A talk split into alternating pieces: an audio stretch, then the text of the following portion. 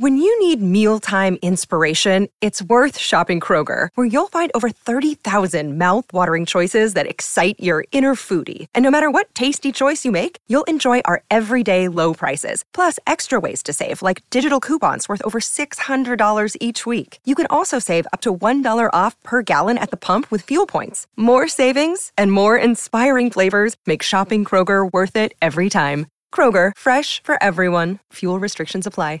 I'm Afua Hirsch. I'm Peter Frankopan. And in our podcast, Legacy, we explore the lives of some of the biggest characters in history. This season, we're exploring the life of Cleopatra. An iconic life full of romances, sieges, and tragedy. But who was the real Cleopatra?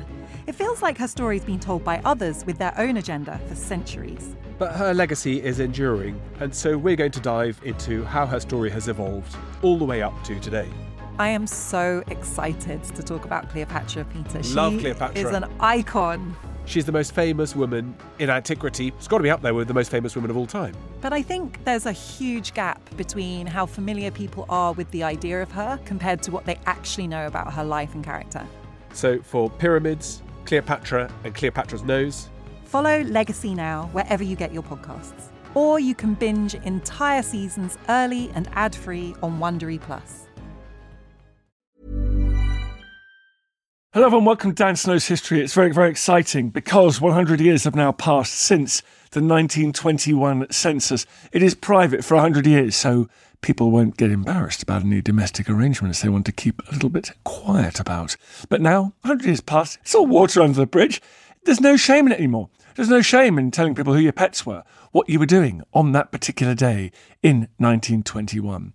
The census is out, and that means we can all rush to it and we can work out well, who was living in our house, what our families were doing, what British society looked like, how many kids people were having, and what was the impact of the First World War on people's families. It is always an exciting event, the once every decade release of the census. Here, talking to me about it right on the podcast, is Audrey Collins from the National Archives and Myko Clelland, who's been on the podcast before, absolute legend from Findmypast. Find My Past is the place to go to if you want to get hold of these census records. If you're not a subscriber, please head over there and subscribe to Findmypast, where you can look at the census and all sorts of other documents. Actually, millions and billions, in fact, billions of other records. So get ready as Myko and Audrey talk us through 38 million lives, what they've learned about 38 million lives that contained in this census. It's the most extensive census ever available online after years of digitising, years of transcribing. Can you imagine all the hard work that's gone into this? Thank you very much, Findmypast, for doing all that. You're going to hear about what Britain was like in 1921, and you're also going to hear about some very interesting pets. Here it is. Enjoy.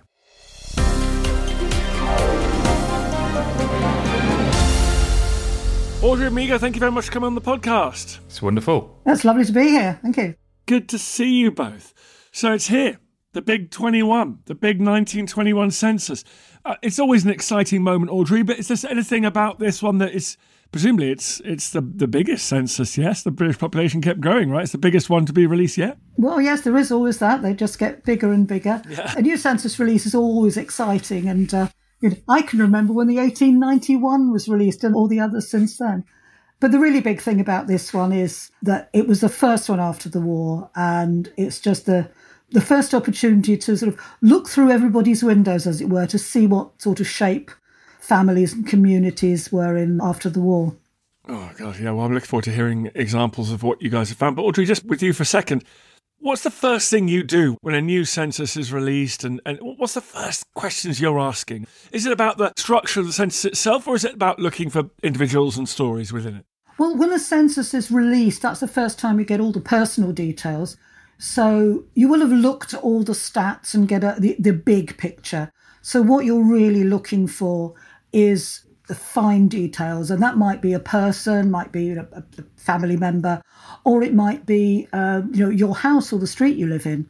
But it's right down to that very personal level something that you can really identify with. In my case, it's my house because none of my family were in England and Wales in uh, 1921. So I can be completely professional about this and not get uh, sidetracked looking for my family. But um, well, that's exciting. It, it is. Uh, it's the first thing most people they do. They look for somebody that they're connected with, whether it's a family member or just someone that they're interested in.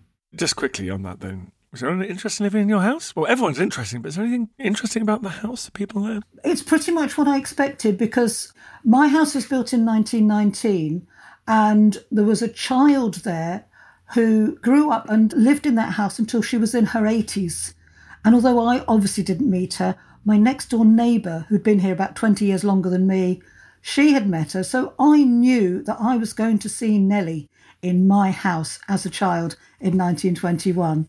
Uh, and, and that was really quite nice. That's so nice. That's great. Now, Myko, obviously, we mentioned the First World War there. Just top line, is there anything big about this census of 1921 that gives us a sense of the trauma of that war? Oh, immensely. Uh, almost a million soldiers, sailors, airmen never came home from the First World War. So that gives a real demographic mark that you can see in something like this. So not only that, we see that there are one and three quarter million more women than men in the 1921 census 1,096 to every thousand. And the biggest disparities there are for the age groups 20 to 45 in 1921. So those are the ages of the majority that fell in the war. And those who came home weren't unaffected either. So there are around 2 million people that came back with some kind of disability. Uh, one return I know lists the head of the household as being ruined by war. Wow. And over 40,000 of these were amputees. And we see one really poignant census that we found written on a typewriter. And against the official instructions, you were supposed to fill this in with ink. But there was an explanatory note that says, I regret not being able to fill up this schedule in ink as directed, but I lost half my right hand in the late war. And there's one really quite hauntingly prescient drawing added by one veteran of the First World War. It shows three officials sat around a table being served tea and a note that they were using the census to count available cannon fodder from the census returns of 1921. The next war will be in 1936. No. And then Whoa. David Lloyd George said that he would build this land fit for heroes for all those people that came back from the war. And there are entries with an almost righteous indignation using that slogan as a bit of a rallying cry, writing in huge letters that the demands to bring forth that land fit for heroes, the nation's duty to provide houses. Another declares he's out of work but now living in the land fit for heroes. And I've seen a few variations on that. It, it's a sarcastic dig at the government because, in their eyes, they've abandoned the people that made that big sacrifice. And despite that promise, in the 1921 census, 13.7% of the population of England and Wales were living two families to a dwelling, and 6.1% were living in dwellings that had three or more families at once. All of these returns give you the number of rooms in a household, giving you that better idea of the living conditions. And there's a note on one return again that points out there are two rooms, one for the four of us to sleep in. We should be pleased if you could find us a house. And that apprehension for the future is borne out in the section relating to children and their ages. One couple had no children, and they wrote right over the top of the form they do not wish to produce for an overstocked labour market or for the purpose of cannon fodder. Oh, God. That's amazing. I love those. Um, Audrey, is there anything about this census? Obviously, we get these little notes and things, but the census itself was constructed differently. It was put together differently, wasn't it? That you, there were changes from the one 10 years before. There were some changes. They, they weren't huge. If you look at the, the census as a continuity from 1841 up, it, it adapts. It, there's a bit of a change from year to year. Between 1911 and 21, one of the changes was that for the first time, a question had, well, more than one question, was dropped from the previous census. That hadn't really happened before. And um, in 1921, the question that had been there in 1911 was called the fertility question, which asking every married woman how long she'd been married and how many children were born to that marriage. 1921, that was replaced with a different kind of question, which is called the orphanhood question. And this was asking for children under 16 whether they had both parents alive, both dead, or mother dead or father dead. So it was related information, but slightly different. And the question that was dropped altogether, that had been in every census since 51, was the one about disability. You know, some people say, well, isn't this just the time when you'd want to know about that? Uh, but the reason that that was dropped was that there were better ways of finding the information. You know, the Registrar General and the authorities had worked out there were better ways of getting it. And also, what you were asking people to do was to give medical information, you know, asking non medical people to give a medical judgment about someone else, very possibly their own child. So the information wasn't reliable anyway. So that's the reason it was dropped. We can still find out a lot about people who were disabled because Myko says sometimes you'll get people saying very explicitly that, you know, they, they've lost fingers from a hand. And some people in their occupation column, they will describe, it will be something like crippled ex serviceman. So you get the information, you just don't get it in the statistical form. But other than that, it, it's very similar. There were small differences to the questions about nationality and citizenship. And there was one which was an expansion on a previous one. Census is always obsessed with people's occupations. You get pages and pages of instructions to enumerators uh, and clerks on how to record people's occupations, and actually quite a lot on the household schedule to tell people how to write it down. And in 1911, people who were in public service, whether it was local or national, were asked for their place of work, their employer. And quite a lot of people just filled this in anyway, even if they, you know, they worked at the boot factory or something. So in 1921, the question about employment was extended to everybody. Not only was everybody asked for quite a lot of detail about their job, that wasn't new, but they were also asked who their employer was. So now you can uh, you could reconstruct uh, everybody you know who worked in a particular place. For example, my house was built in 1919 you know, my house and next door. And the two houses were built for the supervisors who worked in the Britannia Boot Works, which used to be just on the other side of next door. And of course, what I will now be able to do uh, when I get time to have a really good look is to see just you know who worked in Britannia Boot Works. Obviously, my house and next door, and I suspect quite a lot of the the people who lived in the houses opposite and nearby. I'll bet. I think just briefly on your point about people with no scientific expertise giving their judgment on scientific things. Important lesson from history there, Audrey, as we live through an era of weird people on social media giving their opinion on immunology. Anyway, you mentioned the um, kids without fathers. Presumably, the First World War figures are reflected in that number. I imagine there's a big disparity between the number of children without fathers and then without mothers as well. Well, yes, there are far more without fathers. Although, one thing you have to remember and I found this doing a, a sort of local history study on the uh, not just the, the, the names on my local war memorial, but all the men who served, as far as I could find out, including the ones who came back. Yes, there were a lot who didn't come back, including one whose widow later married his twin brother.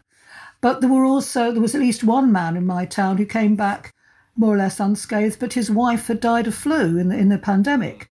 So well, all the men were away, but that meant you'd perhaps expect a disproportionately high number of, of young women to die from the flu because they constituted a bigger proportion of the population than they would have done in peacetime.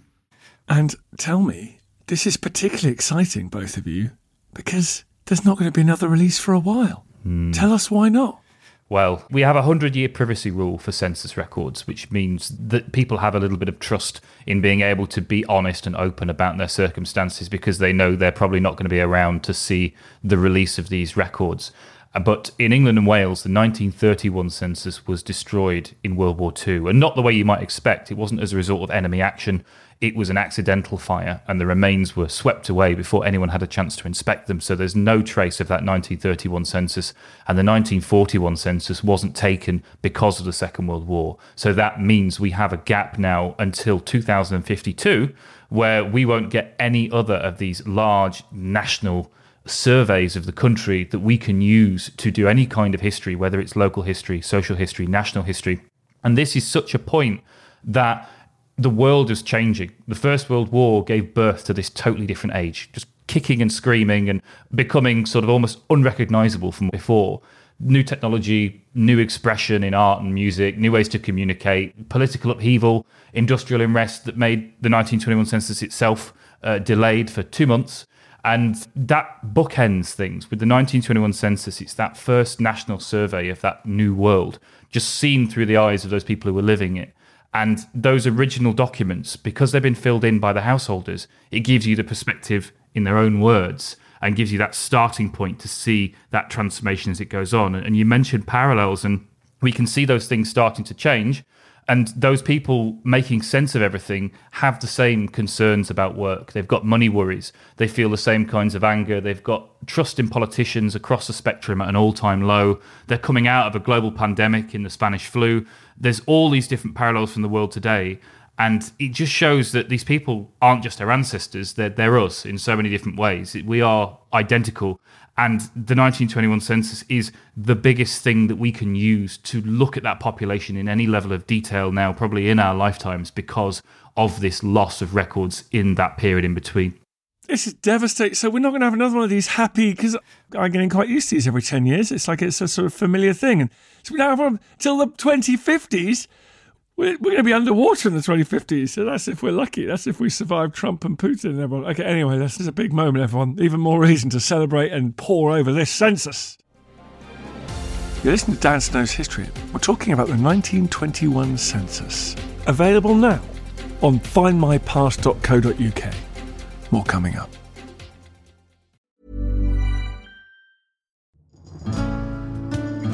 I'm Professor Suzannah Lipscomb, and on Not Just the Tudors from History Hit, I'm looking for answers to the big questions about every aspect of life in the early modern period. Like, how did the memory of Anne Boleyn continue to influence the court of her daughter, Elizabeth I? How were fairies brought to life on the Elizabethan stage?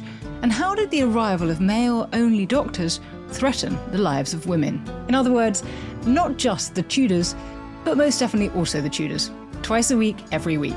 Subscribe now and follow me on Not Just the Tudors from History Hit, wherever you get your podcasts. Hey, I'm Ryan Reynolds. Recently, I asked Mint Mobile's legal team if big wireless companies are allowed to raise prices due to inflation. They said yes. And then when I asked if raising prices technically violates those onerous two year contracts, they said, What the f are you talking about, you insane Hollywood ass?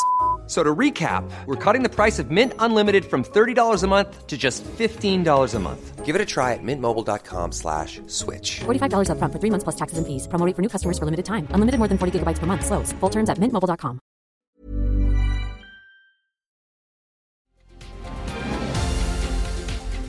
Let's go back 50 years to 1871. What are the big changes, Myko? What What's different about British society? Well, we mentioned a little bit about the ways that uh, the First World War kick-started this new world, but millions of the people in the 1921 census were also in the 1871 census. So this collection kind of continues the story, and they might have been children or younger adults, perhaps now they're pensioners. And that's something that wasn't introduced until 1909 with the Old Age Pensions Act. We see this changing nation, we have this big scale, but when you home in on the individual stories, you know, the stories in our own families, the individual changes to circumstance, the world that they're living in that can be different, it can be similar, and that's the thing that's quite fascinating. The upper classes suffered disproportionately due to the First World War because many of those young officers were from the landed classes and gentry. And so we see a different change in class. There's a lowering of the amount of people in domestic service. The 1921 census was the first one to include divorce. And that was quite controversial at the time because it was considered uh, possibly tearing apart the fabric of society. And if we asked about it, who knows, maybe it might become more commonplace. So there are lots of differences when we see this uh, as we lay it out. And it just is that marker, that point that really gets into things, and we can place our own families inside that narrative. Are families getting smaller by this point? Have we kind of come off our? Well, I don't know about the demography, but is there a sort of late Victorian or Edwardian peak of massive families, and they starting to get smaller? I think that the peak was probably a little bit earlier than that because I, I do remember when the 1891 census was released that the families were slightly smaller than they had been in 81 and 71. And this was a, a general trend that continues. Uh, and of course, you have a rather peculiar effect on the birth rate, well, during the First World War years, because, you know, while the men are away fighting, I mean, they obviously, they weren't at home to father children. Uh, and also the people were maybe a bit more reluctant to bring children into the world and actually had the means of preventing it, which uh, their counterparts in the 1870s wouldn't have had. So I'd say one of the first things you notice if you just look at a, any place in 1871 is how much bigger the families were. I mean, not all of them. Some people had small families because you know an awful lot of women were still dying in childbirth, so families were cut short that way. But it was not at all uncommon to see large families, seven, eight, nine. Uh, whereas in 1921, you do still get some very large families, but overall, the average family size was a bit smaller and carried on reducing. Okay, folks, let's just finish up with both of you. We've had some nuggets already. Give us some more nuggets about you and your families, your houses, anything else, anything that's got your attention that we can all ponder on. And what does this tell us about life 100 years ago? Myko, do you want to go first, or, uh, or, or shall, shall, I go with my scandal?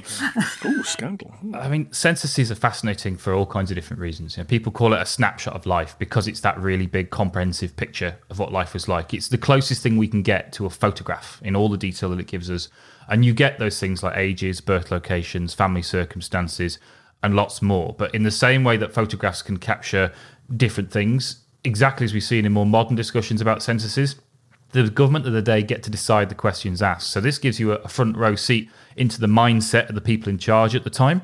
They ask about what they thought was important. That changes from decade to decade, government to government, changing on local, national, world events. And then the starring role always goes, once those census forms are distributed, up and down the country to the people that filled it in. The head of every household telling us what their life was like. Any historian uses all these different primary sources, diaries, letters, and that just gives you one person's perspective on the world. But the census is a chorus. It's this big cacophony of voices and all of the people of England and Wales. And for any kind of historical research, that's really invaluable. And these people, they're not just fragments of history. They're our parents, they're our grandparents, they're our aunts, our uncles, the people we knew, the figures in the books that we read about. It brings them closer. The 1921 census is a record collection that, thanks to those privacy laws, uh, exactly because of this incredible detail, has taken a century to bring to us. But it lets you see the handwriting, the turns of phrase, all the people that you can think of like they're stood in front of you right now. And there's something magical about that because, in so many ways, when we understand them, we understand ourselves more. And I know some months ago we took a dig into your own family tree, if we remember. Yes, and we did. It was great fun, but I thought the best way to show you that magic is to do the same again and give you that same feeling. So I took a little look into the 1921 census and found your grandfather, John Fitzgerald Snow, at Ah. Wellington College in Berkshire. And when we look at this and we sit it down, we can see the boy next to him in his dormitory, Charles Marcus Clements, became commandant of Bridgend prisoner of war camp in the late 1940s, writing memoirs on his relationship and observations of Field Marshal Gerd von Rundstedt in the years before his repatriation, who was Love one of the leading German generals of the Second World War. And those connections, the comprehensiveness give us that picture. It's not just households, it's not just schools, it's not even just institutions like prisons and hospitals, barracks and the like. And I kept looking for your family, and a best way to really illustrate that census is that frozen snapshot in time, a photograph of the nation, a stroke of midnight. I didn't find your great grandmother in her usual home. Take a guess where she was on the night of the 1921 census. Hang on, my, my great grandmother. So, who- which great mother? Is this would this That's be John's mother, John's mum? I've got no idea where John's mum was. Geraldine. Tell, yeah. Uh, oh, actually, well, yeah, she should have been in Dorset somewhere. Should she? Where? Where was she? Oh, very good. So family stories have really followed through, and that's quite, that's quite interesting. She was staying at the Royal Victoria Hotel in Swanage. So we might have peered into the window there in her hotel room. That's so cool. We know where she was on that exact day. It's great. And there are some other little things that uh, perhaps not so much relating to our family, but show how unique this census is. And Scotland organises their own census, separate from England and Wales. It's administered from Edinburgh. Their own 1921 census will be available to the public in due course, but for Scotland, they don't keep the original household returns. So for the 1911 and 1921 census in England and Wales, we can see them. They've only kept the books that those responses were collated into by the enumerators. So we've lost all of that handwriting, all of the comments that could have been oh. made, all that magic. And it's one lone household travelled to England and handed their census form into the English authorities. So, for whatever reason, that never made its way north of the border, and that's now all that survives of the original 1921 census of Scotland. So, One family. one family. And we could say then that we're releasing the whole census of 1921 for England, Wales, and Scotland without exaggerating. And in, inside that as well, in that census, there are all these moments that remind us that we're not so different from our ancestors. There are notes that say the government's too nosy, additions by the enumerator saying they're not allowed in to check the number of rooms because a very rude woman stopped them.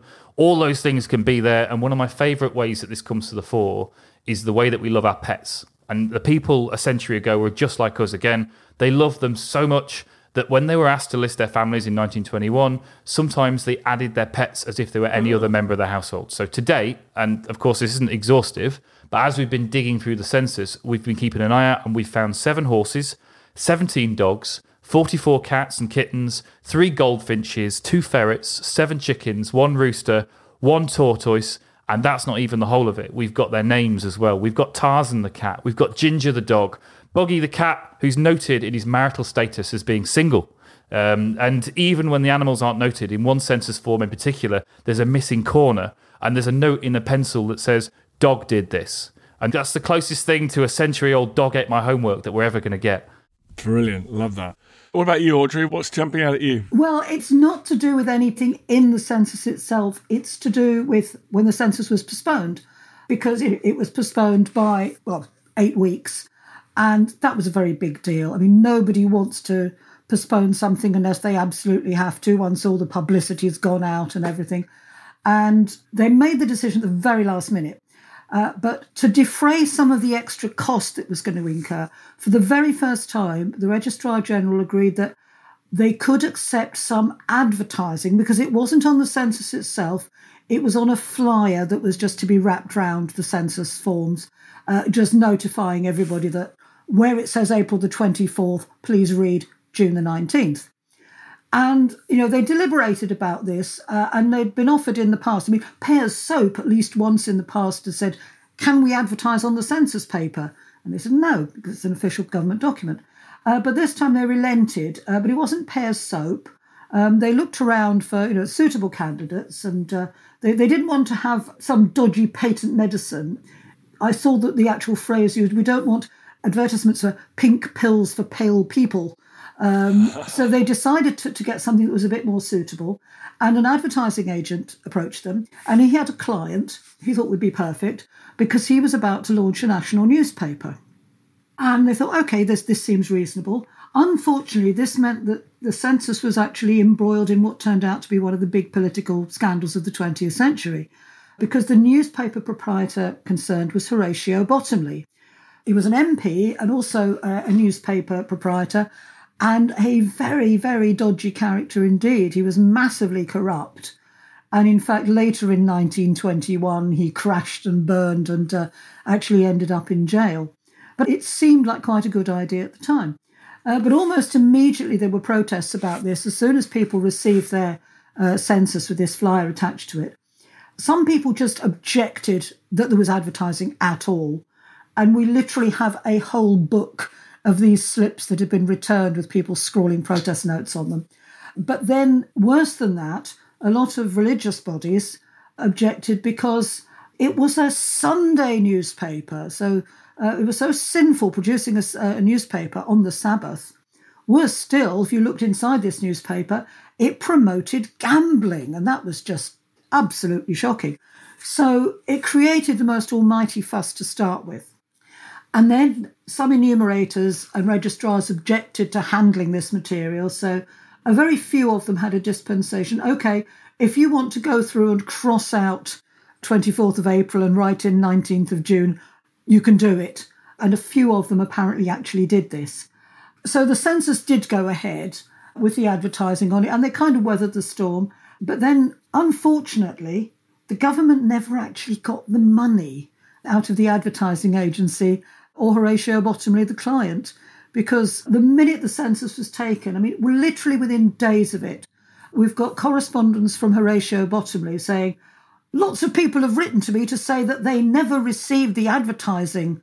It's an outrage. I think it's a little bit unlikely that lots of people would have spontaneously written to Horatio Bottomley saying that they hadn't got an ad, but that's what he claimed. And the poor advertising agent said, Well, I can't pay you because my client hasn't paid me. And so it went on, and the advertising agent, who was no angel himself, as it turned out, the Treasury solicitor ended up taking him to court to try and get the money back. But they never did get a penny because uh, he was bankrupt, or as somebody else rather cynically pointed out, he'd put it all in the wife's name, hadn't he? And there was correspondence and court cases, letters from Bottomley and letters from the advertising agent. And eventually, and I think it was about 1928, the Treasury solicitor had enough and finally wrote the whole blessed thing off. So the advertising, not only did it not defray the cost, which looked like a good idea at the time, it ended up costing more. If you had to build a comedy satirical politician who was a corrupt, evil joker, Horatio Bottomley is probably the name that you would you would choose, wouldn't you? Um, guys, thank you so much for coming on this episode of History Hit. Tell us where we can learn more about this wonderful census and uh, get to checking our own. Although Myko is very kind to my family, but where we can get to checking our own houses and families and friends. You can find it on Findmypast. It's something that has been years in the making.